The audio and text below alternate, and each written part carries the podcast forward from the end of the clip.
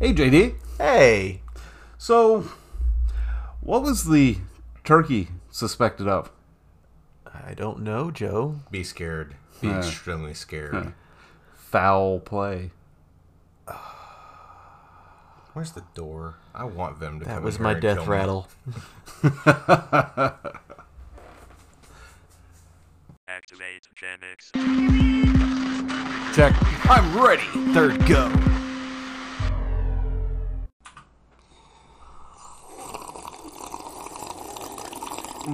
Mm. Oh, Nothing like a classic yes. for us That's at least. fantastic. Tastes like turkey. Wait, what? Turkey. Gobble gobble. Think you're drinking the wrong thing. I think mine tastes like yams. what? what? Why did I get gravy? Joe, that that actually is gravy. Oh, God. You just pecan the hell out of me right there. Oh, it's not as bad as your joke, but okay. Hey, everyone, I'm Joe. I'm Eric. and I am the festive third, James JD, Pilgrim. Right. Pilgrim. oh well, how was your week, guys? And also, what are you thankful for for this wonderful Thanksgiving? No, well, um, I actually did not work. Would you stop gloating? I had the entire week off except today, um, which is fine. You know, one one out of five isn't bad. Well, as we know now, like if he ever like keeps a score or a record, like we need, Right. one out of five is not bad. right, Ten percent out of a hundred's not that. It's not too shabby. right. It's like it really is. Well, and I only worked till four thirty today too. So I mean, yeah, Ah, it, it so it's relaxing. yeah, it, it wasn't a bad day. Nice. Uh, Um, but no, as far as thankful, I am thankful for my close friends here Aw. at Genix. Um, I, I see am what he's doing there. I see what he's doing there. I, I'm All thankful right. for Matt, even though he's not able to join us. yeah. Um, thankful for our new logo and our new intro. Yes. Amazing, by the way. Yes. right? And most of all, I'm thankful for our viewers, or should say listeners, Mm-hmm, and all the support you've shown us. Yes, I will second that. Uh, my week was uh, not as good as Joe's because I had to work. Uh, no one can be as awesome as I am. yeah, right. I, I know this as well, Eric, that you had to work. Yes, yes.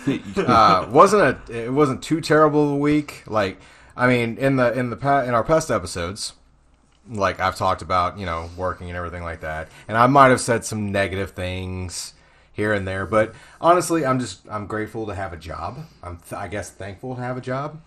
Um, other than that, uh, thankful for um, friends that I consider family. So, you know, for Thanksgiving, you get to, you know, it's kind of routine that you, you know, you want to spend Thanksgiving with your family. And, um, like Christmas is also another that's coming up here recent or pretty soon that you spend time with your family. My whole thing is I have, I have family, but I look at my friends as family I got to choose. Yeah. So I really appreciate everybody that actually, you know, takes the time to listen to my bullshit and really kind of show me that they care. You know, he 'cause it's- whines a lot. Yeah. Yeah. but um but yeah, that's you know besides the week being, you know, a pretty routine week. By the by the way, today's word is routine. That's what I'm gonna keep saying. But um but yeah, it um it was a work week, it, just like any other work week, but you know, as far as Thanksgiving is concerned, um got some good eats, got to hang out with some some really awesome people. And uh let's see, what else am I thankful for? Nothing. I've said my piece. Mr. Third, Well, as much as Eric has said, I worked as well. Uh, worked a, worked quite a bit. We had a little bit of overtime issues there, but Yep. and I worked today.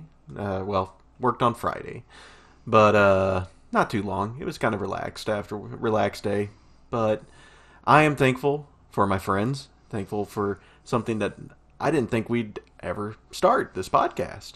Right. Uh, I, I'm having a great time doing this. It's been going for 23 weeks now. I know. Yeah. It- it's crazy. Right.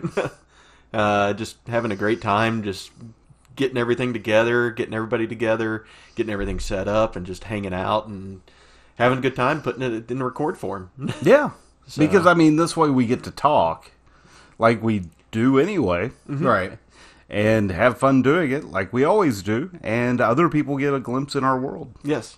And see, the funny thing that I look at is the fact that a lot of our our friends, um, that we all have, that we all share and stuff, have been around us in these conversations. Yes. Yes. And they've actually sit there and seen our personalities at, at our strong points, at our high points, and our li- our low points, and everything.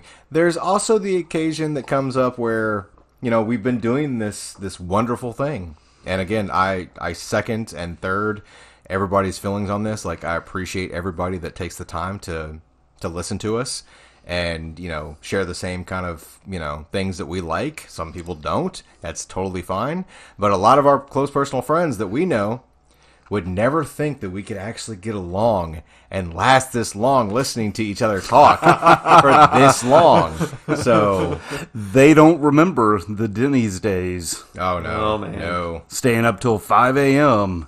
Mind you, that's after a full workday. Yes. it's true we were we were iron people Yes. i will give that not just iron men there was iron women It was not the next day until you went to sleep or it was 5 a.m.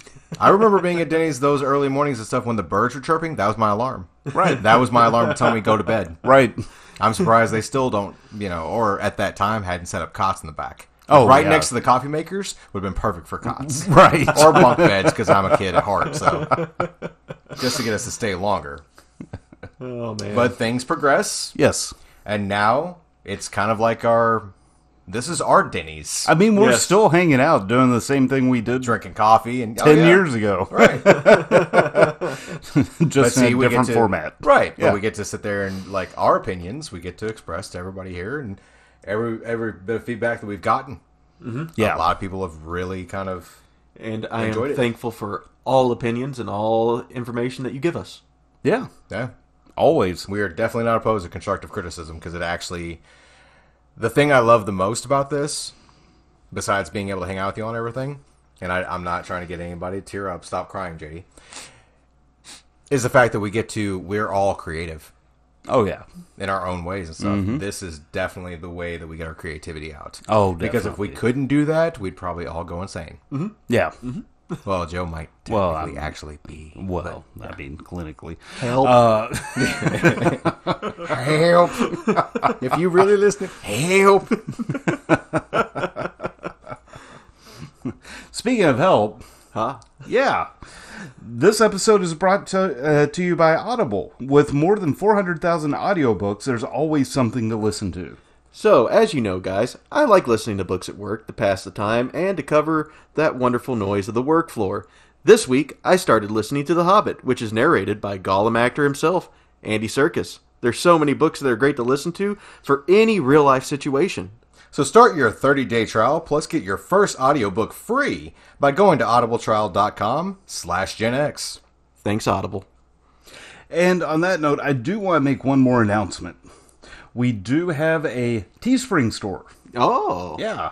So we have decided to start making uh, designs based on our uh, advertisements.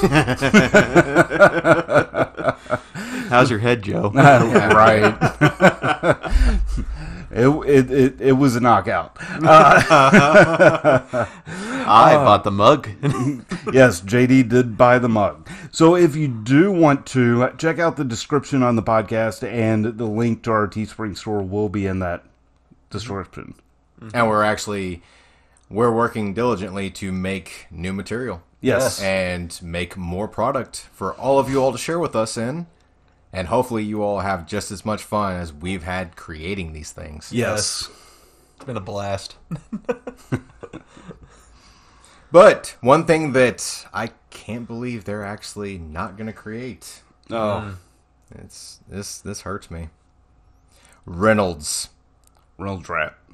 shush your face. Reynolds, Ryan Reynolds is wanting to be the next Bond. Really? Yes, my man crush. What's?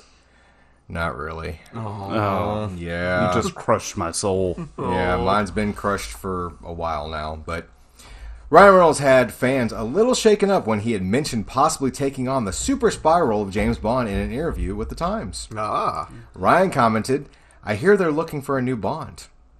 Could you accept a Canadian sipping gin and tonic instead of a martini? I, I mean, I could." Yeah. I- if so, I'm interested.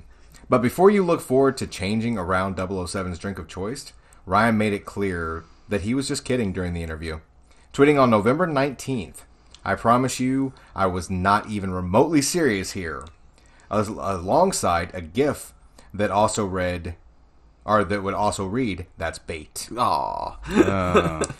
Uh, Reynolds had also uh, noted back in October that he would be taking a break from acting after wrapping up or wrapping on Spirited, Apple TV Plus or Apple TV's Plus musical adaptation of Charles Dickens' A Christmas Carol. I'd like to see how he does with that. yeah, that'd be interesting. I think everything he touches turns to gold, anyways. Right. because I'm still it's on my watch list on Netflix, but I do want to check out his new movie with The Rock. Yes. Yeah. That's gotten a lot of good. I have a huge backlog. Right. Ryan Reynolds always takes precedence over any backlog. that is true. As for the reason, well, it so happened that he spent time with Blake Lively and their three daughters, James six, Inez five, and Betty two. Aw. No, I mean that's a really good reason to take a break from acting. I mean, Spend time with the family. yeah. Uh, however, out of the candidates that we've mentioned previously for uh, a potential James Bond, I think Ryan Reynolds would have been the best. Really? I completely wholeheartedly agree can, with that. s- I can see that. Yeah. He's got that suave attitude. He's relaxed and laid back. He's he's almost got that uh, Sean Connery feel to him. Yeah. He's actually well, he always brings the two things that I've learned about Ryan Reynolds as I've watched pretty much all of his movies. Uh, even the ones that were very dramatic or, you know, kind of um I'm trying to remember the correct word that they say. It's more it wouldn't be film noir ish, but it's it's a very it's like a statement movie that you don't really ever see the actor playing in. You know, you can Mm-hmm. Yeah. never picture him in this kind Right. of type of role. But I'll still watch those. Um, But with him, I never really wanted to think that James Bond was sarcastic. But I know with Ryan Reynolds in a lot of his movies, uh, a one he has to do any any movie he's ever done, he's had to remove his shirt. Tell me I'm wrong. Go back and watch his you're not wrong. filmography, and he has to remove one. Like he has to remove and be bareback or whatever like that for at least one scene. Uh, that just I guess that's in his contract. Um, and the other thing is his sarcasm. yeah. Yeah. He always has that very, and it's not even dry. It's Right. and I can really seeing the Bond films that I did. Bond always had a. It was more of a suave technique, but he was sarcastic. Oh yeah. Yeah. So I really Bond was very witty. Right, He, yeah. He, he played his he played his pun cards to his chest Yeah. as long as well as girls, but that's beside the point. my name is Galore. I must be dreaming. You know, I if he was still around, the only other actor I could really see playing Bond would have been Heath Ledger. I, I could s- I could see that. He would Don't he, know. he would have been a decent Bond. In- Knowing in, my opinion, oh, I, I agree.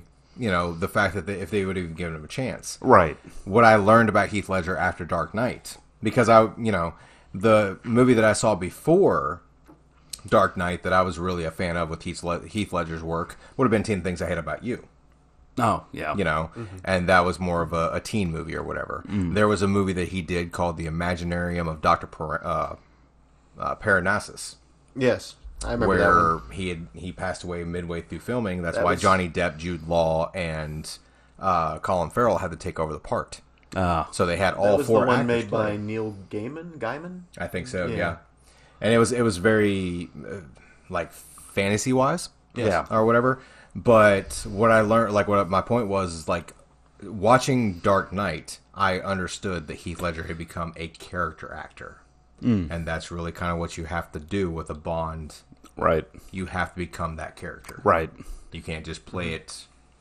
You know, you can't shoot from the hip on and stuff. Like you really have to dive into that part. Yeah. I can see Reynolds doing it, possibly Heath Ledger. I just that's kind of flooring me because I never would have expected that name to come up in the you know, Really? in a possibility. yeah. I mean, one thing with Bond as well. Ever since I think more of the Brosman s- side of things, Right. they kind of uh, made Bond their own character.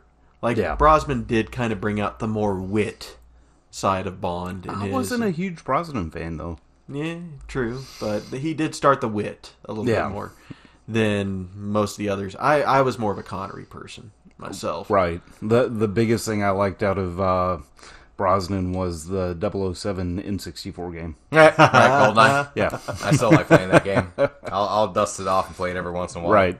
Hey, I played it. Uh, I think last Christmas I played a multiplayer game of it Oh, nice. with a couple of buddies of mine. It was it was great. I still can't. I, I still don't know how I controlled that 64 controller so Right. well back in the day. See, with Pierce, like I never really watched a lot of 007 movies that he was in uh, because I couldn't get around the fact that the last movie before he came out as Goldeneye and became Bond and took the took the mantle of Bond over, Yeah. he was in Mrs. Doubtfire. that is true. Right. I could He was. not get over that fact that he gets hit in the back of the head with a giant lime. and Robin Williams, being the great comedic actor he was, he was in there. He's like, "Oh, I saw it. It was a run by fruiting, or whatever." I couldn't take him serious after that. Robin Williams is Bond. no, It, it may not be true to the character, but it would be hilarious. well, see, I agree with um, JD from last week. Idris Elba Yeah. Mm-hmm. would be a nice change. Yeah. Definitely.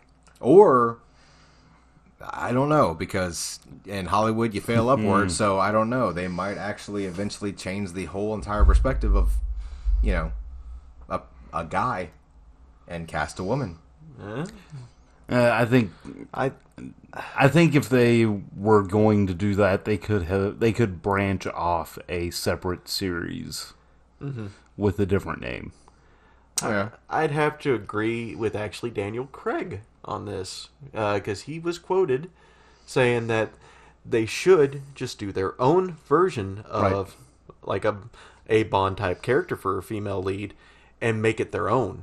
and that's what I'm saying as well. Is just you know, branch it off. I mean, because they, can make it bran- better. Yeah, they could.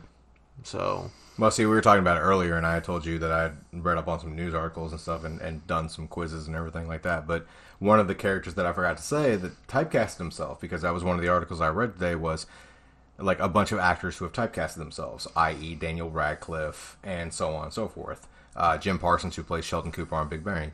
You, like, you're not ever going to see uh, Kevin McAllister himself, Macaulay Yep. Culkin, was one of the ones that typecast himself. The evil little bastard. One that I did not expect them to say was Kit Harrington yeah, I could who see played that. Jon Snow. Now, if Yeah. he was a better actor and wasn't typecast as Jon Snow, I could possibly see him as Bond. Uh, I'm not sure. I would actually say if he was not typecasted, by the way, he played Jon Snow. If he played a, like a little bit more near the end version of Jon Snow, Yeah, where he was more serious and all that, I could see him do it.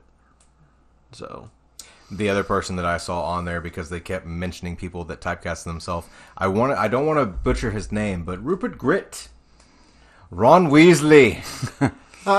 you will not ever see Ronald Weasley. he can't they Yeah. they typecasted him Yeah. he won't ever play in anything else Right. but that character Yeah. so i looked at that that article and i saw that picture and i go oh oh Oh, there you go but as you can tell i glitched in the system right there i just glitched Ooh, this system right. and Ooh, it's ooh, ooh. we need to get readjust, readjust. yes Joe, help us readjust. get us in the matrix oh. Yeah. So apparently, Google did have a glitch Yes. that caused a lot of internet issues. Yep. Uh, Google reported that it had experienced a global issue with its Google Cloud platform uh, networking last week. Oh. Uh, the result? Many of us saw 404 errors when trying to get to some of our favorite web pages, such as, no, you know, Spotify. Yep. Uh, Hi, Facebook, and a lot more. Um, according to internet managers on the outages mailing list, the specific problem delivery network. Whoa. Oh, ugh. you had a glitch there. Yeah, man. I, I had a yeah. The specific problem seemed to be with the GCP load balancers. These working with Google Cloud delivery networks CDN. CDN, yeah, uh, provided high high available availability web services because I'm having glitches reading I think this we article. need to power them down, power them down, and power, power them back on. cycle, power, power cycle. Joe, Joe, did you try turning it off and back on again? No. this is designed to stop the website failures and uh, distrib- uh, distributed denial of service or DDoS attacks. Wonderful. Uh, Yeah, by putting your website behind a single uh, Anycast IP and then scaling your resources up and down when in- with intelligent auto scaling. So, for people that I guess Right. that's a lot. That is a lot. So basically, they have a system in place to make sure that anything that would cause heavy traffic issues, that it would not cause all the internet to funnel into something. Yeah. and that's what disrupted everything. Yep. Yeah. but with a global problem, uh, Google was unable to keep the sites up. Oof. Yeah. Google was able to resolve this issue in a couple of hours after the major outage. I still say you could see how bad people were in two hours without the internet. I know I was having a problem because they took away my YouPorn tube. YouTube. So the the this is the problem I see with having one major massive conglomeration controlling the majority of the internet. yeah, I guess. Yeah. I mean, the internet wasn't ever meant to be what it has become as far as being controlled by a single entity. Um, it was meant to be a free and open marketplace um, and exchange of ideas. And if you have one singular company or companies, because you've got the Google Web Services, right? You've got the Amazon Web Services. And those are the two major ones out there right now that control the majority of the traffic out there. And if either one of them goes down, guess what? You're not getting out. Yeah. I mean, if I remember correctly, earlier this year, Google had another issue with their uh, systems. It wasn't as like big, but again, it shows just how crazy people do, or how much people need it. But that one actually affected my workplace. Yeah, because The one earlier. search search algorithms messed up, which causes an issue with everybody. Yeah. Well, so we use the Google G Suite, right? Mm-hmm. Um, and uh, apparently someone hit the G spot and. See what you did there. Yeah, yeah. and uh, nice. it, it took the whole system down. Couldn't get the email. Couldn't get to anything. Yeah, uh, not not this time. The previous one Yes. earlier this year, uh, and so it just. I guess I, I, I'm wondering if it wouldn't be better for smaller companies to handle the internet traffic interconnected with each other, working together, so that if one goes down. It's not such a big deal for the entire world you know, it, it may be uh, localized to four or five states or one country, you know, instead of a global catastrophe. and it could just easily be switched over to the other people to help balance it. Right. And uh, that that would be my thoughts behind it, but you know, Goo- That's- unless um unless the government steps in and says that Google's a monopoly, which they are, but Alphabet. Uh, a- Alphabet is the monopoly, yes. Um,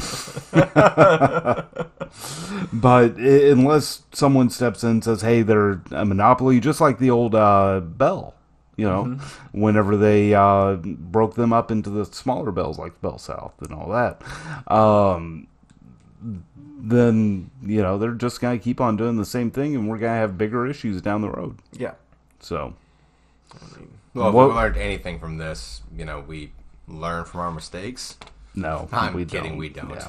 I mean, what was that thing about putting all of your eggs in a basket? Yeah.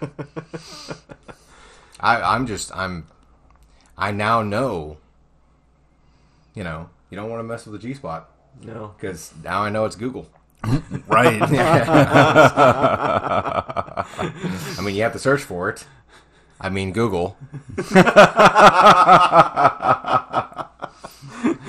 Anyways, And when it's not working, it's just you're useless. Yeah, pretty much. You, you say we'd be left stranded, dead, death. yeah, we'd definitely be knocking on the door. Uh-huh, uh-huh. But huh, what what was it that we got here now? Uh, good old Kojima. Yes. Again? Yes. Yeah. Yes, we're kind of going away from Bezos and Musk this this No Bezos news? Thank no. No. Wow. Maybe Nothing they- big this time, but Maybe the episode name would be the, should be the one without Bezos. maybe depends. Right. But uh, Kojima Productions open a film and TV division. Uh oh. Uh, so Kojima Productions, who just recently made the game, well, about a year ago, Death Stranding, has announced a brand new division as it looks beyond video games. No new projects have been announced yet with it, but the company says the Los Angeles-based office will focus on securing opportunities in the film and television space, which again, Kojima has been a big fan of uh, movies Right. uh, really bleeds into his games. Like, for example, Death Stranding has Norman Reedus, and I'm going to butcher the hell out of the name. Uh, Leah Sado? Sado? Sed- it's a name. It it is a name. Yeah. and, Say dokes. yeah. Sudoku? Aw. We're, we're sorry. Google. you were good in the game, I'll tell you that. but uh, Kojima also, and he was in this game too, in Death Stranding, but he originally was going to partner with Guillermo del Toro on that canceled Silent Hill game that we talked about. That still hurts my feelings. It hurts me so bad. yes. Uh, please, can. Koji- or Konami, can you please bring back PT? Because I really want to download it. again. Yeah. But, uh, yeah. Next week they'll announce they're re releasing it. Yeah. That, I swear someone's listening to us. I think it's so. it's gonna be well. That's the thing because PT, since it's such a rare game, like you've talked about it before, you actually had it downloaded on your system. Mm-hmm. If you still had that, you would be very, very, very, very well off Yeah. because a lot of people want it. Here's the thing: you have collectors like me that if we did have the opportunity to come across a version of PT, we know how rare it is. We know how much it's worth. If you re-release it, it immediately takes away from the the, the money. Yes. And it drops it down to a normal kind of just a regular run of the mill common game. Yeah. So you kind of have to go back and forth with it. and Be like, you don't make another game. Don't try to re-release it because we enjoy having the the bundle of money that we're not going to sit there and resell, but we just enjoy having something valuable. If you re-release the game, it's gonna make some, you know, hurt feelings. JD wants to be released again so he can download it again. Yeah. He wants to play it again for the sheer fact that he just enjoyed the game. Yes. Then you have people that are never going to play the game, and they just want the the pile of money that's sitting in their system, or on their on a on a disc, a hard ga- a hard disk game or whatever. So it's definitely one of those things that's you know really bad. The one thing that I wanted to bring up is that we had talked about Death Stranding. Yes. I was actually don't tell anybody, but I was at work today. You were. Yeah, and I was on the computer, and Google wasn't messed up. I didn't get any 404 codes. No G Or spot. anything, something. Stop that. You don't say. the thing was is I actually came across for sale here locally. I didn't even know Mm-hmm. this was existing, but it's a PS4 Slim, the console. but it's all white Mm-hmm. and has handprints in it. Yes. Uh, And that is the limited edition Death Stranding PS4 Pro. so Wow. yeah. So in Death Stranding, one of the big like forces that you have to that Norman Reedus's character runs into in that wasteland, pretty much. I, I can't remember the names off my head. It's been a little while. It's been 2019 since I played this game. Right. uh, is it's they're kind of like ghosts or spirits that will try to drag you into an, a like a bad event pretty much they'll try to drag you into the afterlife pretty much but the only way you see them other than with a s- system rig that uh, Redus's character has on him that's being controlled by a thing called a BB um, is uh, like Is it just a BB? it's a baby Yeah. it's the baby It's a baby. It's a BB. Are you talking about the thing that attaches to your head? Uh, it's a thing that looks like a little three prong that's on his shoulder. That Oh, looks okay. like it's taking snapshots, It's Gotcha. a BB. but it's attached to a little baby in a little pod. it's Kojima. Yeah. Good job. I respect Kojima, but damn, he weird. It's very true. But yeah, like I was saying, like I saw that console today, and I didn't even know they brought out a special edition of a Death Stranding PS4 Pro. Did my research on it and everything like that. It's it's not a high valued system, but where I found it and the price, you can't beat ninety dollars for a PS4 Pro. No, That's a that's that's, limited really edition, good. So how much did you try. pay for it? I have not paid for it. I was still waiting on a. I was, it was just fun to see, and it's of course locally for sale and everything like that. So I was like, oh, that'd be a good collection piece to add. Haven't really played a lot of Death Stranding, but like that's why I asked. There was creatures in the game Mm-hmm. that could attach to your head, and they had almost like little, like their feet. They kind of they have like the same thing as like a centipede, like as far as the feet, but they have sharp edges to them, and they'll they'll poke into your brain and they'll suck your brain out, essentially, or take your memories. I can't remember exactly what they're what they're can't re- called. I don't know if it was. I don't know if actually if it was that game or not. I believe it was because you didn't want to ever get them. And there was also a video that I watched on YouTube where it actually showed a Easter egg of another game that had the same creature in it, but it was dead, and you could actually sit there and put it on your head and kind of wave it back and forth. as a joke. Oh no no no no no! So what that was is they had a collector's edition for Death Stranding come out. okay, It was like the redo, and they put it on the PS5 as well. Mm-hmm. Um, so what was added in was they did a collaboration on the PC version that also went over to the PS5 version with the game called Half Life. okay, Uh, and what that was was a head crab. there you go. Okay, So they makes sense. added the little costume joke that you could put a Norman head Reedus crab would put it on cost- his head. Yeah, Yeah. you could put a little head crab hat on. so I get what you're saying. There. That's yeah. but I saw Norman Reedus as the character in Death Stranding with it on his head and stuff, and he was in, looking in a mirror, and I was like, that's creepy. I was like, I don't even know if they would really be, you know. It- it- those things still terrify me in that old game of Half Life 2. I'll give you that. And there's been a couple of occasions where I've actually been terrified. There's actually video of somewhere of me playing Mortal Kombat uh-huh. X, and when you go into the catacombs, it's Spider Catacomb. And I'm walking around with my character, and I'm looking around the catacombs, and these gigantic spiders would cover your entire TV screen as they jumped in. But it would give you like three buttons that you could press either triangle, square, or circle. And it would defend you away from the spider. If you did not press the button in time, the spider would jump onto your body. It's the only time I've actually, in a while, that I can actually say that I've actually screamed out loud because a giant spider jumped on my TV and I did not expect it.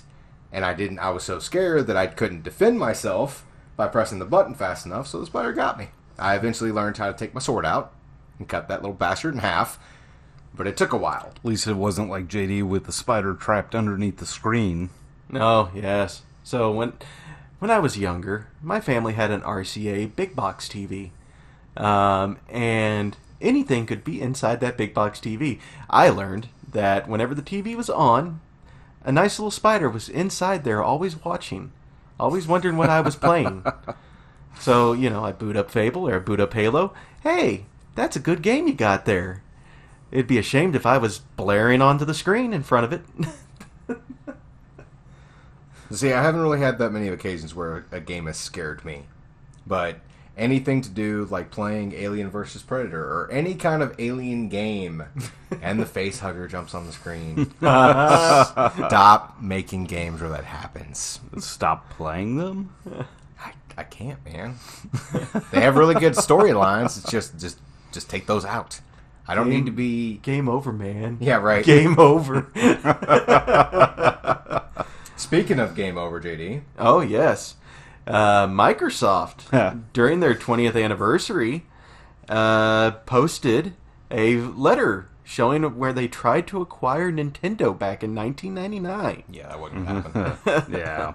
over 20 years ago, as Microsoft was gearing up for the release of the original Xbox. Some at the company were concerned that they wouldn't have enough games to accompany the console at launch. Gee, uh, I think Halo fixed that. Yeah. A little bit. So someone had this bright idea to try to buy Nintendo back then. I think when the Xbox was coming out, it was the beginning of the GameCube era. Uh, it was somewhere around there. They were about to start yeah, the GameCube. yeah, yeah. It was about GameCube Yeah. era. Yeah. Uh, it was near the end of the 64, and I think they had Dolphin under their belt at the time, getting ready to be made, which was the GameCube. Yeah. Uh, so Kevin Backus, a Microsoft's former director of third-party regulations for Xbox, summed up this meeting with Nintendo, and it went like this: Steve Ballmer, Microsoft's former CEO, made us go meet Nintendo to see if they would consider being acquired. They just laughed their asses off. Like, imagine an hour of somebody just laughing at you. That was kind of how this meeting went. Good job, Microsoft. Because again, they went to Nintendo and said, "Could we buy you during their golden age?" Right. it would have been better if Microsoft would have just sit there and bellied up and just tried to sell their stock to Nintendo Right. instead of asking Nintendo to sell theirs. So Microsoft used their whole 20th anniversary memorial site to release some primary evidence of this attempted purchase. It features the partial publication of the 1999 letter from Vice President Rick Thompson to Nintendo of America. Uh, I will say the source article has that I have for this is got a screenshot that you can read. So just check out our source material. So, so the thing is, why would you em- knowingly embarrass your company like that? Like, I understand if it was former employees releasing this information, but like, yeah, guess what? But I actually like this. This is basically them sitting here and being like, "Hey, look how stupid we were 20 years ago. this was our first attempt at making a console. So this is like, Yeah. hey, this was funny. Why don't you look at it? It's a nice trip down memory lane for us." I don't really. I don't look at it that way. I look at it the board meeting. Like, whose bright idea was to have a board meeting and be like, "Hey, we should go after Nintendo." Right. I, I think we have a real shot. I really- that person got fired like three hours after that meeting was over. well, I mean, that was Steve Ballmer, the former CEO. So I mean, there's a reason he's former. all right, His job did not. He had no job security after that meeting. this is the same guy that had the Friends people make uh, the XP guide. I mean, a strong case could be made that Nintendo is still around, still relevant. Microsoft doesn't. Their console is called the Xbox Series X. Microsoft has their name nowhere on their system. Nintendo proudly represents Oh yeah, Nintendo on their systems. I have to point out Xbox has never done that. no, I have to point out as well, as of right now, uh, what are the two biggest selling product or consoles right now? uh, the Switch Yes. and the PlayStation. Yes, I I mean, I, I, li- I do like all the consoles in their own way with everything. The Xbox does have better, like graphical push to it, Yeah. uh, while like the PlayStation has just the overall frame rate boost, Right, right, and the loading power is just ridiculous Right. uh, and this is from someone who has experience on that with that thing. It's it's stupid. Well, you also have to remember that Xbox, when they first started out, like the reason that they're, I wouldn't say that they're better, because we've already had this conversation. Like I've always been a Sony Sony player, like a Sony fan or whatever. I'm not opposed to playing Xbox, but I'm just a I think the library's better and everything like that. But Microsoft is a computer company. Yes. Like that's why their their systems, their consoles are still around because of what Yeah, I internal mean- parts they put into it. And I'm not missing Let, any. let's let let's face it though, they're not really a computer company; they're a software company. True. Yeah. and I add to it as well. I'm not missing much not having an Xbox. I have a computer, and pretty much all their, gen- you know, their Right. their company titles like Halo and all that. I can play it on my PC now. Right? Like right now, I can pull up Halo Infinite and pre-order it on my computer. Mm. Here's a fun fact: is like we have a we got another friend that we know and everything that I was over at his apartment one night and he had his Xbox One there. I didn't know this, but his saved data from his Xbox transferred over to his PC, Yep. Yeah. so he could actually do that. And I'm like, wow, why even make consoles? if you can just transfer something Yeah. over to a PC, but I also understand that someone like me, I'm a console gamer. Yeah. Never been into PC. Mm-hmm. Never been able to just way too many buttons. That's Give, how give my- me a controller with like four buttons and some and some joysticks and some top buttons or whatever. Now you and Joe are completely different. Oh yeah. You guys know PCs through and through. Yes, So JD's more of a hybrid. that is true. uh, I mean, that's what Microsoft does right. I give them that. Yeah. They know that there are some people that would be like, I don't want to make a PC, so give me your Xbox. Or there's some of us, like me and Joe here, they're just like, just give me the games on the computer. Yeah. I'm good. I'm- yeah, I'm happy with my PC, and you know, I don't need a console f- for anything. So Like, again, you could play Gears of War on the PC. yeah, All their first party titles basically are on the PC. well, we had actually talked about this earlier. You probably could play Fable on your PC. oh, I've got Fable three on my PC. Okay, I think well, all of there them you are go. on PC Yeah. if you go to Steam. Yep. So, I mean, it's. And all that tells me right there is that Xbox. I mean, they've already eh, essentially lost the console war. I mean, hell, they tried to buy Nintendo out. right there, that, that was your first. That was your first red flag. Don't do that. If you would have ever dared to go after Sony, like Right. that's just that's that's fools. like that's just a fool plan. I mean, that Xbox, man, that first Xbox, that thing was as big as an asteroid. Oh yeah. Oh well, yeah. I mean, let's face it, it was a computer. It wasn't a console. It was a computer. Yeah. Mm-hmm. The only okay, so uh, side note, side story. When I played the original Xbox the first time, the cool and th- this might sound bad, but I don't care. Xbox, you tried to buy Nintendo, that's on you. I played the Xbox, and the one thing that I enjoyed, this was the only thing that I could remember as far as a point in them making the Xbox, is I played a game on Xbox called Fusion Frenzy. I used to love that game. The cool thing about Fusion Frenzy is you could actually download music onto your Xbox from a um, from a music compact disc, and it would download onto your system, Yep. into your hard drive. You could literally take the game music out of the game and put your own music in the game.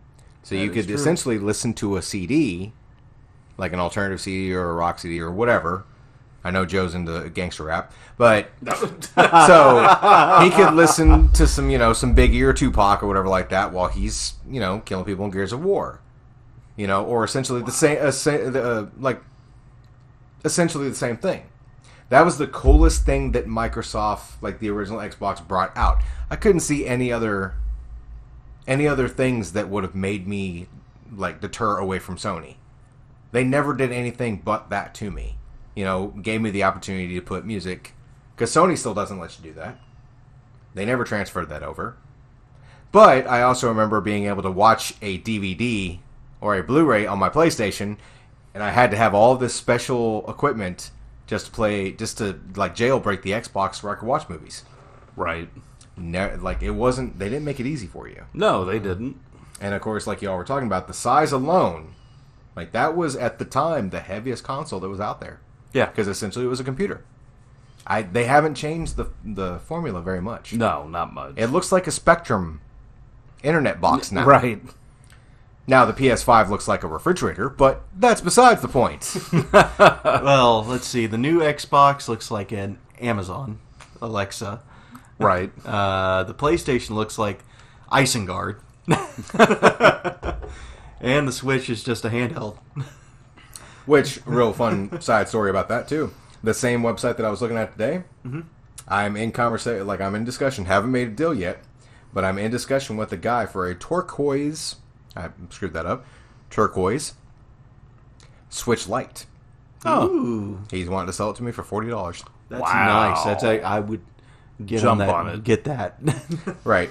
He the only issue with it is that he wants like I mistook. Uh, it said Finchville, Kentucky, which is about a forty-nine minute trip away from here. So it's it's I would about still go for It's it. still a day. It's it's you know it's a it's a drive or whatever. But when I got in contact with him through text message or text messaging him about the deal, he told me he lives in Ohio. Oh, So he wants me to. Um, when I told him that I would have the money or possibly have the money, he was like, "Okay, PayPal me, and then I'll send it to you and ship it to you." I had thought about getting a Switch Lite eventually to add to the collection because I know me and you both, and Yeah. I believe you have a Switch as well. So we all three have Switches. Mm-hmm. I haven't heard too many good things about Switch Lite, It- it's not bad. but I would still put it in the collection Yeah. just for a keepsake. Just like I'm gonna probably go out and get the Xbox Series X whenever it it's worth what it, it's worth what it's worth to me, which would be about ten bucks. But I'm just saying, with all this thing, the story that you read, like I'm kind of blown away by that because I never really thought that anybody would actually try to acquire Nintendo. Nintendo has always been its own force. Yep. They've never needed to sell. I will be honest with you on that though. If they probably if they tried to have attempted this during the Wii and Wii U days, there Yeah. could have been a chance that could have happened. Especially the Wii U. Yeah. Well, the thing that I loved about with Nintendo is their handhelds have always saved them. yes. Oh, yes. if their co- if their That's- co- if their home consoles were real shitty, their Nintendo 3DS, their Nintendo DS is like Yep. Uh, that's what saved them through the war. I personally think that's why the Switch was a huge success where they combined the two. right. Yep. Where you have a console that can become a handheld. It's It's genius. exactly. I mean, it really is. Yeah, because I don't want to lug my PS5 around. act like a act like it's a, a handheld. I, I know about this lugging the PS5 around thing. You do. I've seen it. Uh, I had to buy basically a custom gun case to carry Oh, this God, fucker Yes, around. it's heavy. It's huge. Yeah, it's, it's stupid. yeah. Is it safe? Yes. I wouldn't say that because if somebody actually realized what was in your, the only thing you're missing is a handcuff. like I know, crocheting I handcuff on know. your wrist and stuff like that. But I guarantee you, if somebody actually realized what you had in that case, I'd be they- dead. Probably they probably throw a space dart at you.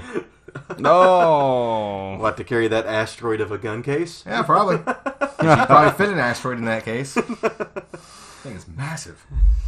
That's no moon. so, NASA. Technically, I could say this could be in the line with uh, Musk if you think about it. Oh God. because you know SpaceX, NASA, but I don't hear Musk in this. Uh, so NASA is testing, uh, tested. They started the launch of an anti-asteroid protocol with a space dart in all technical forms. Uh, the mission called the Double Asteroid Redirection Test. So it's called Dart. Yes, Yeah. is sending a spacecraft traveling near, nearly 7 million miles to slam itself into an asteroid. The probe, which is four foot wide box, is a pebble compared to this thing. It is about the size of a coliseum, uh, but uh, the impact would give the space rock enough of a nudge to change its path orbiting a larger asteroid.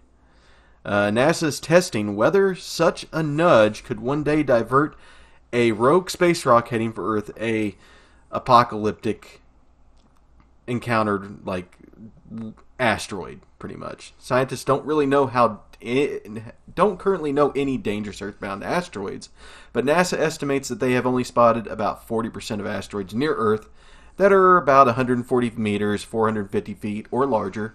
Such an asteroid could level a whole city. Um, Dart did launch on Wednesday around 1:20 a.m., lifting off from Vandenberg Space Force Base in California aboard again a SpaceX Falcon 9 rocket. If all goes according to plan, it will reach its destination on September of 2022. So it's going to be a two-parter test from what I'm getting out of it. According to Tom Statler, which is an astrophysicist for NASA working on this mission, the first test is testing our technological ability to hit the asteroid, and the second is testing the response rate of the, a real asteroid being hit. The first test ends, and the second test starts at the moment this little guy is smashed to bits. Uh, So what if they hit an actual asteroid and knock it on course uh, with Earth? Let's not think about that. That's a future NASA problem. I can, I can answer that. I can answer that. I have an answer for that. Um, they're going to, from what I had heard or seen, uh, they're going to go to an oil rig, and they're going to get like ten dudes uh, that drill for oil, and, they're going to send them up in, a, in, in two sp- in two uh, spaceships, While Aeros- Aerosmith sings in the background, Uh, possibly Yeah, because they don't want to miss a thing. Yeah. So it's going. To, yeah. They're going to separate, and they're going to go around. Uh, planet, uh, who knows? It's probably Uranus, but it's gonna sit there and go, and it's gonna connect. They're gonna get on this asteroid, and they only have so many, so many hours, and they're gonna drill for a giant nuke, and then they're gonna jump off, and like Bruce Willis is gonna die, but they're gonna blow up the, uh, the asteroid that SpaceX screwed up for us, and hopefully before it hits the uh, the you know Earth, it breaks into two pieces and we don't see anything. it sounds really familiar to me, but I swear I heard it somewhere. yeah. I mean, So- it seems plausible. Yeah, possibly. Yeah, so the issue here, uh, it's for the ten months. This dart, I'm gonna just say it's a dart. God, it's a lawn dart. it's a space lawn dart. Will speed toward a pair of asteroids. There's gonna be two asteroids here. It's a little moonlet. I love that they called a moonlet called uh, Dimorphos, the which orbits Didymos. Uh, Dart is aiming for the little moonlet, which is Dimorphos. At 520 feet, 25 feet wide, it is much smaller than its 2,500 foot companion. Neither the Demos or Dimorphos pose a threat to Earth. Why are we hitting them? Uh, but they're ideal for testing what NASA calls a kinetic impactor method, crashing a spacecraft into an asteroid at high speeds to nudge it in a different direction, like I said earlier. Uh, the spacecraft should hit the center at 15,000 miles per hour, 4 miles per second, uh, transferring its kinetic energy to the asteroid and pushing it closer to Didymos. Um, I don't see anything going wrong with this personally. of course not. NASA estimates that the impact will cause an explosion of between 22,000 and 222,000 pounds of rock material, which could give it an even bigger push than DART itself. In the end, Dimorphos should orbit over the larger rock about 10 minutes faster than before. If the method works, it could one day save Earth from a city killing asteroid. I told you. In order to use the start like mission to divert such a threat, though, one of the big issues with this, NASA probably needs about five to ten years advance notice of this thing happening. So they would have to know ten years, five to ten years in advance, that thing's about to hit us. oh God. Oh shit. That's because it takes years to design and build a spacecraft, then months of years to travel to the asteroid. What's more, the probe would like, likely need to hit an asteroid a year or two before the orbit intersects Earth. So even if it's in our orbit, we're fucked. uh, So no surprises. Yep. but over that time, that change would carry away from Earth. From what I got also with this, they're going to like pay it the way they're going to check like the measurements if they push this thing is they're going to use like the Hubble and all that just to watch it. So they, I mean, they don't have cameras attached to the satellite. I, this dart. Even though I think that would be cool as shit to watch this dart Right. slam into an asteroid. See, my biggest thing about this is the fact that I'm glad that NASA has, or I, I apologize. Let me recant my previous statement. I would like to sit there and say that I'm glad that our tax dollars are actually going towards the NASA program to where they can build said spaceship just to crash it. Those things ain't cheap. Right? So at least I know my money's going to somewhere good. NASA's destruction derby. Space dart. yeah. So what happens if instead of impacting the asteroid, it gets hit by you know a piece of space junk? Don't worry about it. instead. I mean, I- All games of space darts need to have some obstacles. it'll all be. Uh, We're talking about our lives, sir. We're not talking about the same. The we're not talking about Galaga. like stuff needs to get handled. it'll it'll it'll be a haptic um, feeling Uh, for all of us. oh. Yeah. Well, Are you going to meta pause?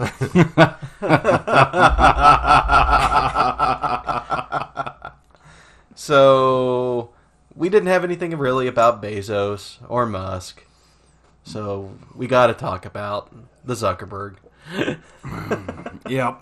Good old Zuck. So Meta has been quietly working on one of its uh, most ambitious projects yet, a haptic glove that reproduces sensations like grasping objects or running your hand along a surface. While Meta is not letting the glove out of its reality labs research division, the company is showing off for the first time today, uh, showing it off for the first time today, and it sees the device alongside other wearable tech as the future of VR and AR re- interaction making it kind of one step closer to their meta dream, as Yeah. you would. Um, at a simplified level, Meta Haptics, Haptics prototype is a glove lined with around 15 ridge and inflatable plastic pads known as actuate, actuators. Actuators. Thank you. Yeah. Uh, the pads are arranged to fit along the wearer's palm, the underside of their fingers, and their fingertips. This glove also acts as the VR controller, so you don't have to have those little uh, Joy-Con or joysticks. yeah, yeah, That if we're going by what they have right now with the Oculus, Right. Little satellites with the ring around it. Oculus and the Rift and all those different Yeah. ones. So uh, the back features small white markers that let the camera track, like those are like the controllers. Uh, they track how the fingers move or through space, and it's got internal sensors that capture how the wearer's fingers are bending. When you put on the glove and enter the VR or AR experience, a sophisticated control system adjusts the level of the inflation. We actually talked about this a while back. Uh, that they there was play, some of these VR companies have been kind of starting to do the uh, error based system to try to do like the Star Trek. Right. Uh, so they're putting this in the glove format.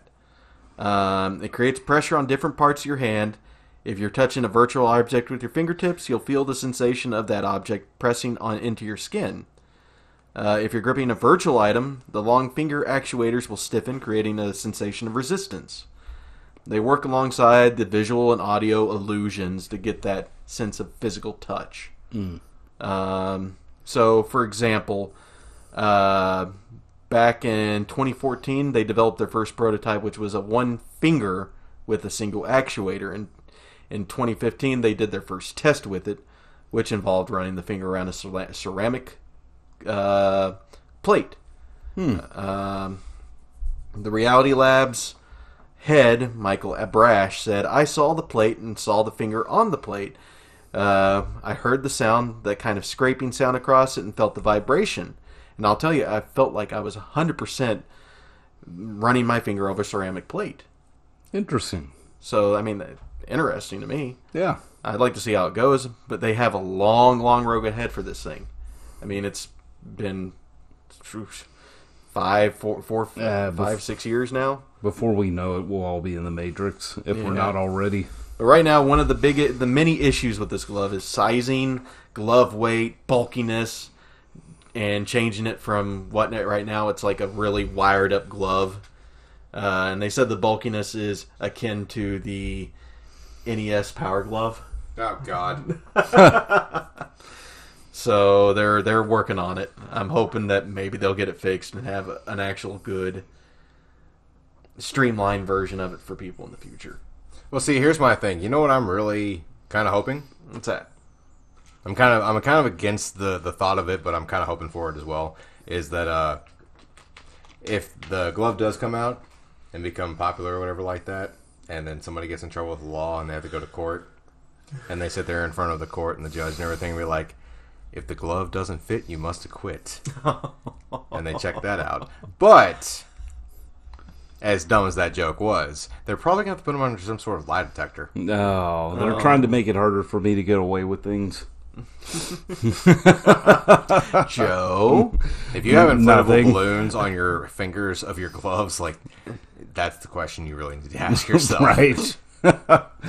so a new de- uh, lie detector can track uh, minute muscles in the face. Huh. Yeah. So a machine learning tool trained to detect telltale signs. Uh, telltales. Thump, thump, thump, thump, thump. Uh, telltale signs of lying has been found to do better than the average person. Uh, using little more than data from wearable sensors that pick up teensy flickers uh, in facial muscles. Uh, developed by researchers at Tel Aviv University in Israel, uh, the system correctly detected when people were lying 73% of the time on average and revealed two types of liars in the process. So I have a problem with that. Mm-hmm. So it's right 73% of the time. It's better than most tele- the Eh, well, the, yeah, the, there's a reason why lie detectors aren't admissible. in yeah. and let's Um, not get it twisted. Joe has told us numerous times that he can beat lie detectors. Doesn't matter what they are, he can beat them. as my, ar- my as my eye starts to twitch. We we need to get one and see this in person. Do it. Uh, That's what I'm saying. But wearable electrodes uh, measured the movements of facial muscles in 40 volunteers who either fibbed or told the truth uh, to feed a machine learning algorithm that slowly, lear- slowly uh, learned to recognize giveaway patterns in people's facial expressions. Uh, the involuntary, uh, uncontrollable micro expressions only appear for a split moment, vanishing after 40 to 60 milliseconds. It's something we wouldn't actually recognize in Right. ourselves. Yeah. Yeah. so, I mean, it's not like playing. Uh, L.A. Noir. yeah. Doubt. Doubt. Uh, commonly used lie detector technology, such, such as polygraphs, technically re- uh, typically rely on uh, physiological responses like heart rate, blood pressure, and breathing rate, also perspiration. Yep. Um, all functions people can learn to control under pressure. Uh, in spite of their ongoing use by various areas of law enforcement, polygraphs are regarded as inaccurate at best. Like you said. Yeah. right. The team plans to continue with experiments to train their software al- algorithms to detect flash facial expressions with greater accuracy, such that they could eventually do away with the electrodes altogether. Hmm. I mean, they've got to have something connected. Uh, Unless it's like one of those AI computer sensors. uh, yeah. But again, it's that might take a while. Right.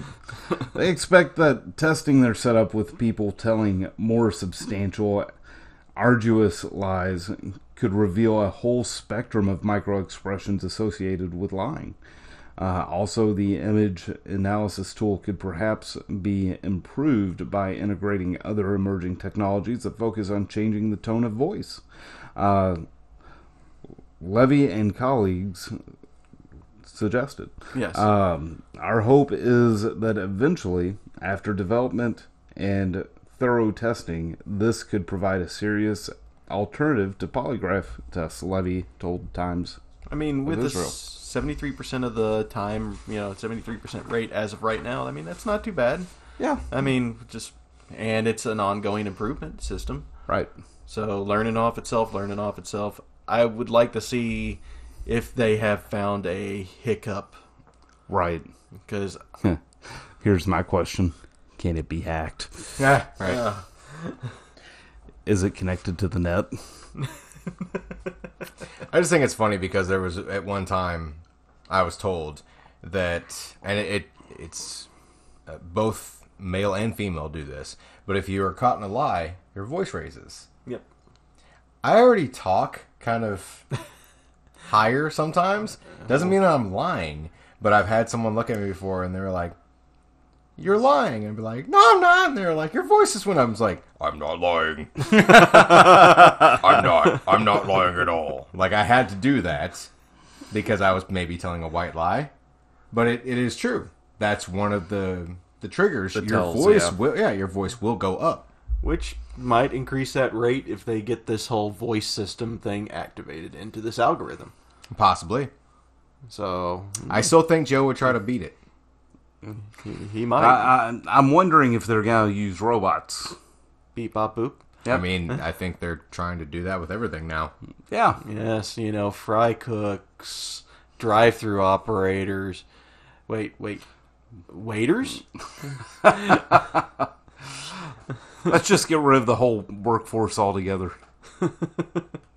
Uh, so what is this here? Some restaurants are turning to robot waiters during, due to the worker shortage. Uh, I really want to sit there and just, you know, if somebody's walking with a tray in a restaurant, I put my foot out to see if it actually falls. are you thinking like an Ed 209 moment and stairs? If possibly. but then if you think about it, like if you trip a normal waiter, like they're just gonna get up and be pissed off at you and stuff. If you trip like a I don't know, multi thousand or just a lot of money that they're gonna put into these robots to wait around at tables, like I don't wanna get a bill that's not higher than my food. I mean, like you owe us this many thousands of dollars because you tripped a robot. The other thing that I'm thinking of is, hey, everybody has worked fast food or a restaurant at least maybe once in your life, or you know, thought about it at least. Will robots really be as mad as waiters usually get if a customer says that their steak was not made or correct or prepared correctly? Are they going to go back and cause a scene? I don't think you can uh, trip these things. No, they look pretty bulky. Yeah. They look like gigantic tower hover rounds. Right. Okay, Or so instead of Refrigerators on wheels. refrigerators with Roombas. Yeah. So right there, it just shows me with that picture that we're looking at because right now we're looking at the at these robots And that the are gonna be source. waiters. Doesn't look like I really have to trip them. All I have to do is like I don't know, poke them, and they'll fall over. or if it gets if they mess up my order more than I don't know normal, I'll take a baseball bat to the back of the head. My cat might want to ride them. And That possibly would be a, that would be cute and amazing at the same. that would be that would be TikTok gold. Yes. we, we are extremely sorry that the weight, the, you know, the workforce, like Joe had said, is becoming more and more obsolete, yeah. if you would, you know. But due to many issues that are causing issues with employees hiring, um, i.e., COVID, pay, etc., some restaurants have started buying robotic servers. America Robotech makes four types of robots that can perform functions, including delivering food to tables, cleaning dirty dishes, which, if you think about that, if they're in a dishwasher, they're going to electrocute themselves. but, yeah, whatever. Just don't forget to wear gloves. Uh, escorting dinners to their seats and even singing happy birthday. I'm done. No. I do. Yeah, I do not want that. Happy, birthday. Happy birthday to you. Happy birthday, customer Eric. Yeah, right. How would you feel going next week to a restaurant and a robot singing you happy birthday? So I'm not gonna say robots scare me, but smart cars. I'm eventually thinking the future is gonna end up like this because they haven't released the hoverboard, which is what I the only thing I wanted in the future to be released is a hoverboard or a flying car. But I have seen certain plans to make smart cars actually think for themselves, Yeah. like be able to drive themselves. If you step out in front of a car or flip a car off or something like that, does it immediately get red eyes? and start, you know, So- facially scanning your face and then ask for the assistants to run you down? What changes it from waiter robots wanting to hurt you? Right. well, I, I'm I'm seeing a future uh, mix of the Jetsons, um, iRobot, and Minority Report. Splash a bit of Wally in there. And don't forget artificial intelligence. yeah. Yeah. Yeah. If movies taught us anything, run. Starts out as Wally, turns into the Terminator. You know, I mean, So, CEO Jackie Chin told Insider that the Texas based company started sales in early 2021 Just as the businesses begin to complain of understaffing, you know, due to uh, COVID. Uh, I think that's more because they don't want to pay their employees. Ooh. But one of the customers for this company is La Dunie, a Latin American restaurant in Dallas. Didn't see this place while I was down there, which is renting three robots for $15 a day to help relieve their overworked staff. That is a bargain. That actually is not bad. so Chin said that the robots cannot replace people. Rather, the robots were meant to take over repetitive tasks that staff perform hundreds of times a day. That he said that they could uh, that they could do these tasks better than people.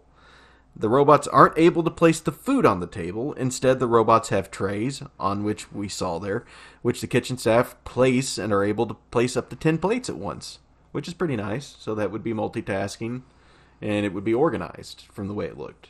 Uh, Chin said that the robots then take this to the table, so it's even automated on that point, uh, where either customers or the wait staff lift it off. Chen said that these robots work similarly to autonomous cars, Eric, uh, Yeah. and have a system of cameras and LiDAR sensors. I think I said that right. Mm-hmm. Which scan their environment all the time. As a result, they're able All to the s- time. they're able to stop immediately if someone gets in the way. He said. Eric. I said that I would hit them in the back with a bat. I didn't say I get in their way No, you try you want to try to trip one. until I saw the picture. yeah. So it's you wanted either to push it's either it's either you trip the robot or it runs over your foot, and then you got more of a problem. I'm just looking at this. So they can't drop the food off at the table. The guy's automatically saying that the robots are already better than his current employees. Secondly, you don't want someone to have like a strenuous ta- or strenuous task because it's so repetitive, and they can get other things done. What do you think you do at a job? you have to get things done. If you give Right. a robot most of the, you know, the strenuous strenuous tasks to do, you know, getting ten plates, which right there you're overcompensating for something. Why do you need to carry ten plates? You're making me look like a jackass. Don't do that. You, You are a jackass. shut your mouth. This is why I have headphones at work and listen to wonderful things from Audible. yeah. See. but the thing, the thing fair. being with this is, is that you need to give someone that works at a job something to do. yeah. If you don't, they're So- going to slack off and lose their entire notion for being there. They're just going to want to be there for a check. So so what what I'm seeing here is eventually we're gonna have two poor schmucks. One is loading the uh, the food automator, you know, the, the one that cooks the food, um, and the other one's loading that food onto a server robot, and that will be the entire staff. So you're saying that this poor worker is going to have to walk over to the fry cook robot and say, "Hey, can you give me those chicken fingers off of that fry cook thing there?" Yep. And he's like, "Oh yes, sir." Puts it on a plate, and then he's like, "Oh, I'm moving over to my right here."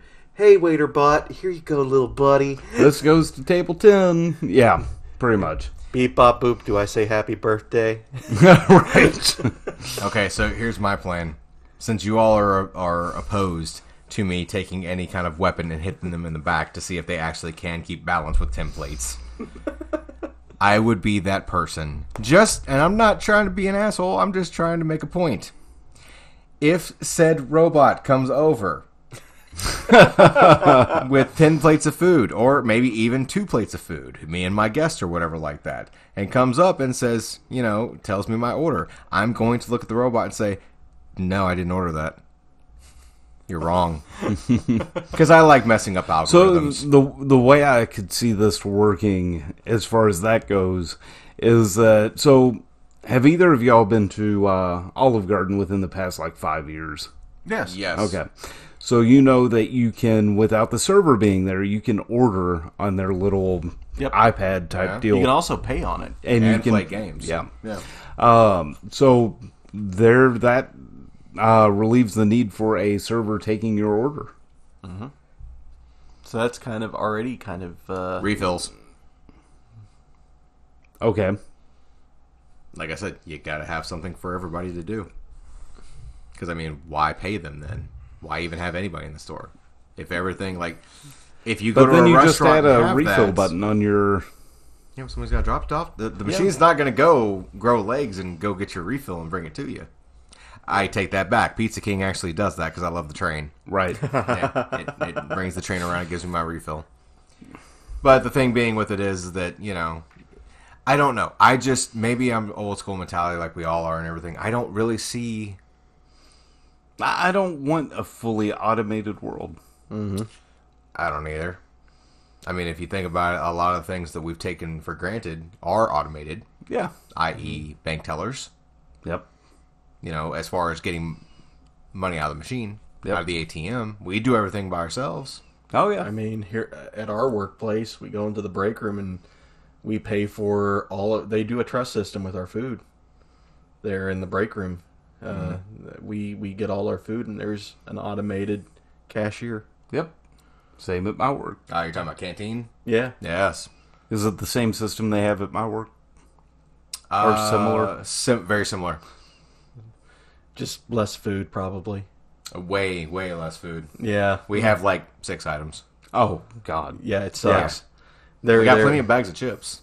like as far as like actual food, Food, yeah. it's like six. Oh, yeah. and How two many of of the- and two of those are um, the uh, the Dole plastic um, like fruit cups. So you don't have like hot pockets and uh, No, we're frozen healthy. lasagnas and uh, Joe, pizzas Joe, and we're healthy. okay, drug dealers. I, I say pointing at him, not healthy, me. Yeah. healthy. I, You you work can't for see him, me too. parenthesizing here. different, different, different department. we literally are like drug dealing sodas under the cr- under the table. right. See, he goes and does that. I don't really like. I think I bought maybe four items out of that entire machine. I like when I was using your your machine and everything like that. Oh, dude, I was there was like bags full of stuff that I was bringing back to my desk. Since we don't have that much stuff in there, like I've only used it a couple of times. But you know, with that being said, we have someone that comes in, but you know, with stock that's taken and sold and everything like that, that's what they restock because they know they're they're good sellers, Just come back and work with me again. We have better food. right? We I have to leave we- the we building every have- single day. we have microwavable stuff there, but we also nicknamed that fridge the poison food roulette. Yeah, you can either bring something from home and use the microwave because the microwaves are really cool. yes, Like I like to use microwaves, but like I said, for lunch every day, since I get an hour lunch, I leave the, the facility because there's. Here. If you really wanted to get something in the in the break room, you're gonna starve. the cafeteria is officially open.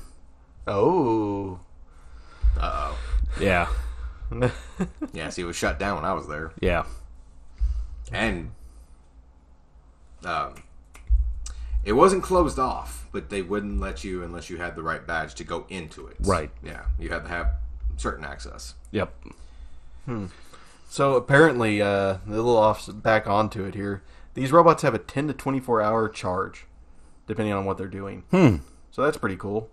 Uh, and most of the company's clients uh, operate in the medium to large res- restaurants of two thousand to four thousand square feet, and it's usually just been one bot. Uh, as of right now, this guy uh, Chin says his com- on the company you could choose to either buy or rent. We heard how much a rent is, Right. which is really nice. I get Really that. reasonable. Yeah. uh, but to buy these, the smallest bot, which is called KettyBot, is ten thousand eight hundred. Still, So like buying a car. yeah. Rising for the medium-sized bot, which is seventeen thousand eight hundred. Uh, or well, that's the biggest bot called. Is it? Racist. It's what it is. it's It's racist. Is it Ola bot? It's Ola. Ola. Olabot. Ola bot. Racist. Hola. Yeah, Ola. exactly. ¿Cómo estás? yeah. So do we find these bots the the Ola bots, or do we do we find those only in El Nepal's and places like that around? I mean, come on, seriously? Qdoba. Re- yeah, seriously, Bell. really? I think Taco Bell will be the last place that actually replaces their employees with robots. I don't know. They were one of the first ones around here to get the uh, order yourself kiosks. I did see that. Yeah. Yep, that But is it's- true. McDonald's has them too, but uh, Taco Taco Bell, Bell got got it it first. first. Yeah. Here's the thing about those. You have to okay, so say you're a young kid who's still in high school and everything like that. I'm not saying that you still have an allowance, but all you carry on is cash because you don't have a bank account. Yep. Okay, so you're screwed. Yep. Because those self kiosks are the Except- only way you can only use credit cards. It- well, except they do have credit cards out now for kids to learn how to spend money properly. It's controlled by the parents. The allowance goes directly on a card for a small processing fee. Oh God. the world is it, it's a changing. But a funny thing that JD said was, okay, so I go to a restaurant and I'm really hungry, but I it, like it's kind of like pandemic kind of restaurants where they were shut down, you couldn't go inside because you know they hadn't put up the precautions yet. You go in, you try to you know try to go into a restaurant that you're really craving. You've been craving it for like two weeks, and you're really craving whatever food you want to crave. You can't go in the restaurant. You know why? Why? They need to charge for 24 hours.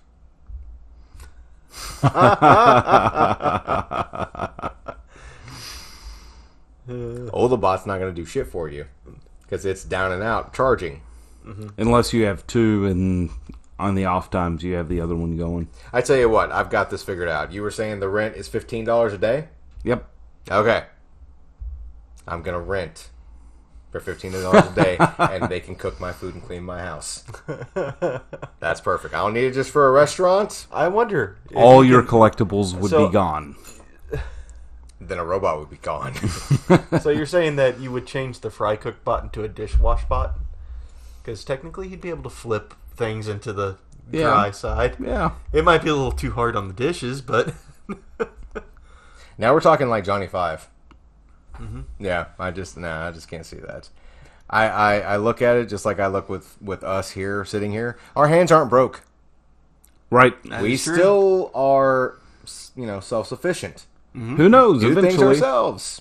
eventually, this will be the Genix Bot podcast. Oh God, I'm ready. third is ready. Robo Joe ready. Ready. No, please don't, because I know him, and he's gonna sit there and say like, "Is Ola about ready?" I'm like, "Stop it." Commencing input. Dad joke. You know, I didn't actually think of that, That's how I Eric. gave it to Yes. you. Yeah. Say something negative about yourself before somebody else can. See, that's why that's my belief. And everyone, we will we will be right back. We might. I don't know if the robot will take over. Commercial. Activate.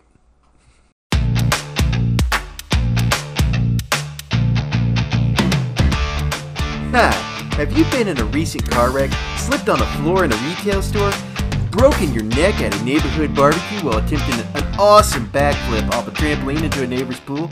Then I'm the guy for you. Call the crowbar. I was recently in a car wreck after being stuck in traffic and taking knockout. I had to have a transplant of every bone in my body. I'm all titanium now, boy. The crowbar wedged in there and got all my bills paid. The crowbar? More like the slow bar. Everything he does is like prying out teeth. Wait, wait, how did the prosecution team get in here?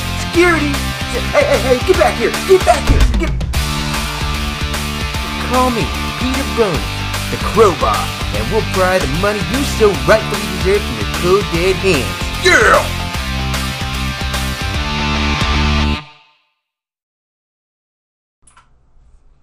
And we're back. Yay. Ah. Hey.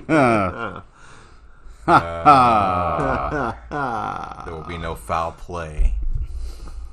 All right, guys. So discussion topic time. So since we are, or this entire episode has been pretty much Thanksgiving oriented.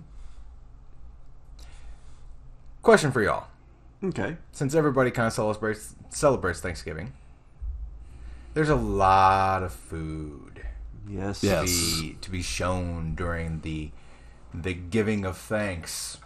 Mm-hmm.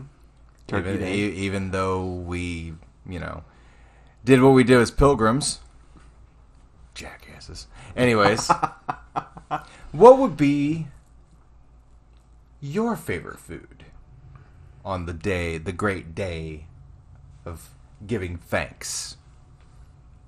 Joe, Well, uh, mine would have to be not necessarily the day of Thanksgiving.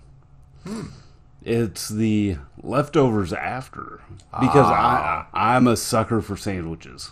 Oh, nice. Okay. So give me a ham sandwich, turkey sandwich with some mayonnaise and some cheese, and I am happiest you'll ever see me. Okay, so I get that. It's it's definitely there's definitely leftovers to be had. Yes, Oh, Like there's plenty of leftovers yeah. because there's an abundance of food being made that day. Because it's a time for, for giving thanks and a time of family. Uh, whether you have a small family or a large family. But let's let's not think leftovers. What about the day of? What what is one of those eh, say you go to say, you know, say you go to Thanksgiving and there's a whole just I mean, buffet full of tables of food and everything like that. What's the one thing that you would really not like to not see there? Like you're really looking forward to seeing this. it would have to be the yams, or Okay. and or the cranberry sauce. Not not not the not the chunky with the berries and all that. No, give me the jello that comes out of a can. Okay. You mean the ones that they kind of slice into pieces. Yeah, yeah. yeah. Okay. The ones that, you know, you you take the top off and then you have to hold upside down and I kind just, of I just jiggle like the out. noise. and- Whereas- yeah. yep, that's the one. Yep. JD. Uh, I would have to say on my end, uh, I like to go for the tried and true classic. I'm a big fan of the mashed potatoes. Okay. Uh, mashed potatoes with we do turkey gravy, which is really good. Um, JD's over here all acting all fancy and everything. Right. God, we're poverty stricken. He's getting mashed potatoes and gravy. God. which I usually mash myself. Oh. Oh. see, Yeah, I'm not you're putting just that much work in. you're emphasis like Yeah. you're gloating, man. Right. Seriously. So you know, the thing I made usually for me is the thing I like the most anyway. oh, I see what you did there. Yeah. Oh, yeah. Uh, you don't share. You're just like I made it, it's mine.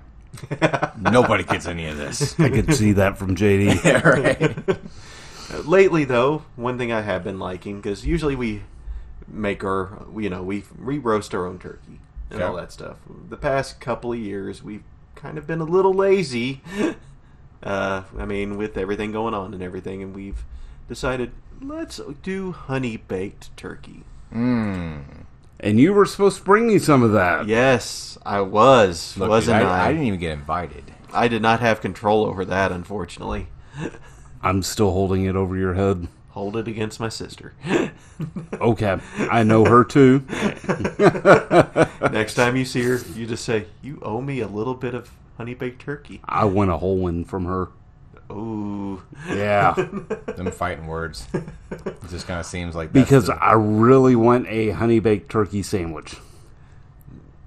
you and your sandwich. Maybe in the I future. love sandwiches. Maybe in the future. Yeah. I might before I come over one day I might actually get like a couple of slices and Okay. cuz you can buy you can buy them in different sizes. Yeah. So, you don't just have to buy the entire breast. All right. Mine's a little different. Mine's uh I I really I mean of course like Joe said and how JD said like turkey and ham is pretty much your two main courses yes. and everything. So uh of course I'm a bigger fan of ham than I am turkey, but and I really hope that our listeners out there like we're not trying to make you all hungry. Apologies. Yeah, but it's going to happen. No apologies. Yeah. Uh, turkey and ham, of course, are are main. They're you know they're foundations for Thanksgiving and everything like that. But mine, I'm actually more. It's almost like an accessory. Like you don't really see it at everybody's Thanksgiving, but I have to say, deviled eggs Ooh. are Not a bad definitely definitely one of my things. Like if I see some of the red paprika on the deviled eggs and everything, and it's a plate, and nobody's actually watching it, and there's no bodyguard and stuff, I'll eat that whole thing. I'm sure you would. Yeah, I would not do Yeah. it. Yeah.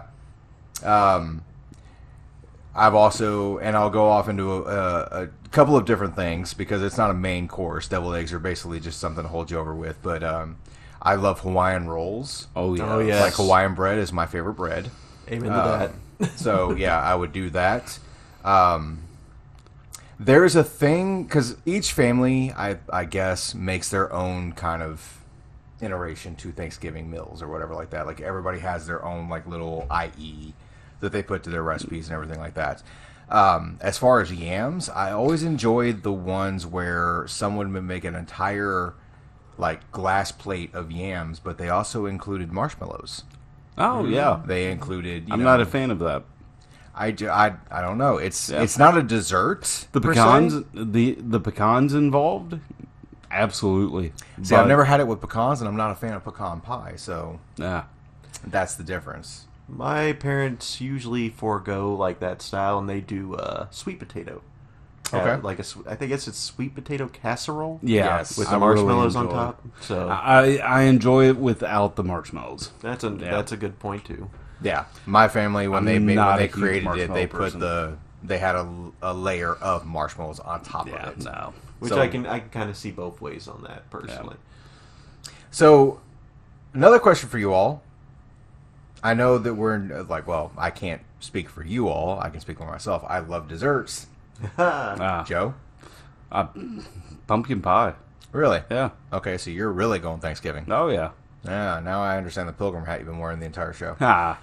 JD, Oof. Uh, so I have two favorites here on this. They're both pretty much the same. okay.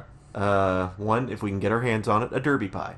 Ah, yes. Um, the other choice that we just did this year was pecan pie, Ah. Okay. which Not a huge fan of pecan pie. understandable, but it was amazing this year. We got it from I think Meyer, and it was like just perfect. Really? Um, I will say that I might have overdid it yesterday and today. Uh, I came in here for recording a little bit on a sugar rush. Yeah. there was a little moment where they probably saw me sitting there going, but no, that- that's about my choices. Mine, like, I of course like pies. Um, I think my family had this past year. They had, um, like, of course, pumpkin was available with like you know whipped cream topping and stuff like that. Um, there was also um, like chocolate cream pie was available. There was banana pudding was available. There was something that had coconut in it. Ugh. So that was available and stuff. But as far as like, you know, I'm a big fan of like old fashioned apple pie. I love pumpkin pie, but fruit salad, if it's done correctly, Yeah. I could see I, I could that see would be that. my dessert Yeah. choice.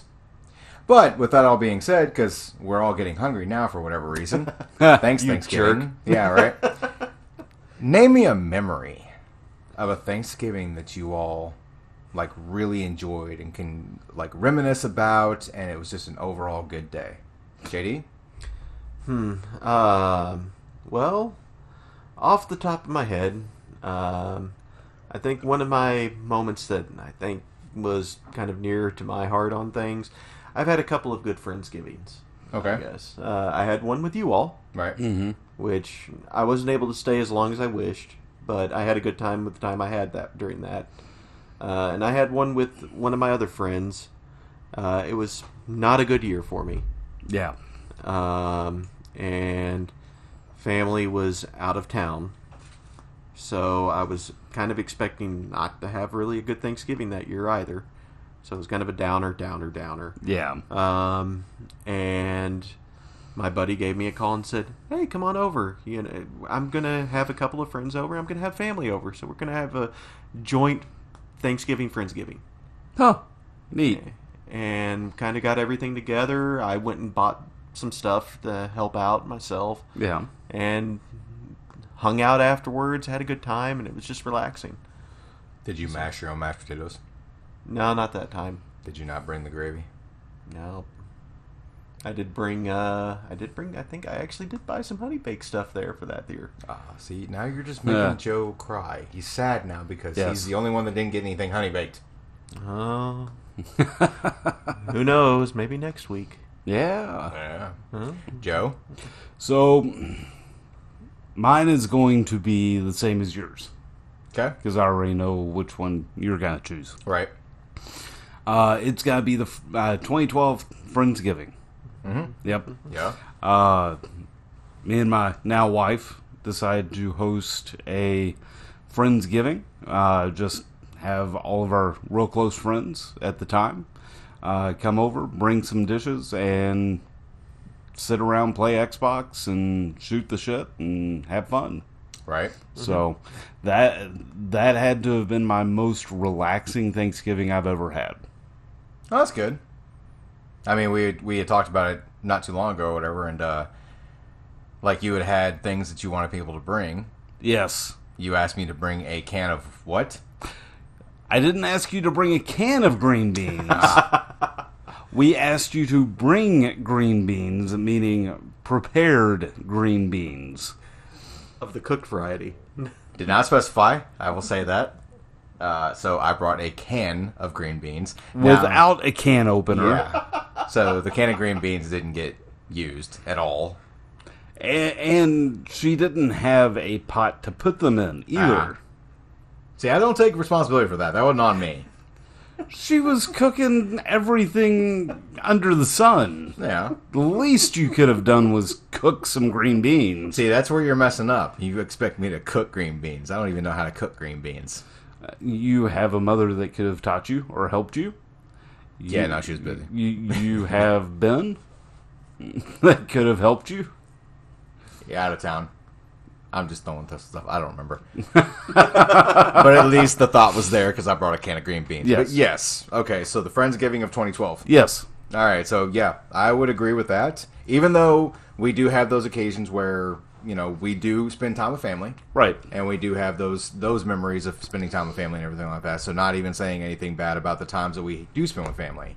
But the 2012 Friendsgiving was it was epically awesome because there was a lot of things that we did that you know you don't really you don't really get into at an actual Thanksgiving, like a family get together and stuff like that. I've more or less gotten used to that um, doing Thanksgiving now, just being able we're to the certain age to where we can do whatever we want as long as we get our fill and you know spend time. Right. But in 2012, when we had the Friendsgiving and everything, it actually I think brought us closer. Yeah. And the only thing about the 2012 Friendsgiving Nah. that I re- that I regret is the fact, and it's not the green beans. I don't regret that. Obviously. Yeah, but you know, if we would have went a little bit be- like beyond thinking and stuff, and realized that you know it wasn't it wasn't a thing back in 2012. They they didn't they didn't exist. Okay. But this Paw Patrol table that we use and stuff, that would have been perfect because I would have been, I would have honestly been the only kid at the kid table. And I would have totally been okay with that. Because I'm a kid at heart. Actually, I'm just like a, I don't know, a 12 year old stuck in a 30, almost 39 year old body. So. By next week, that table's going to be gone. No!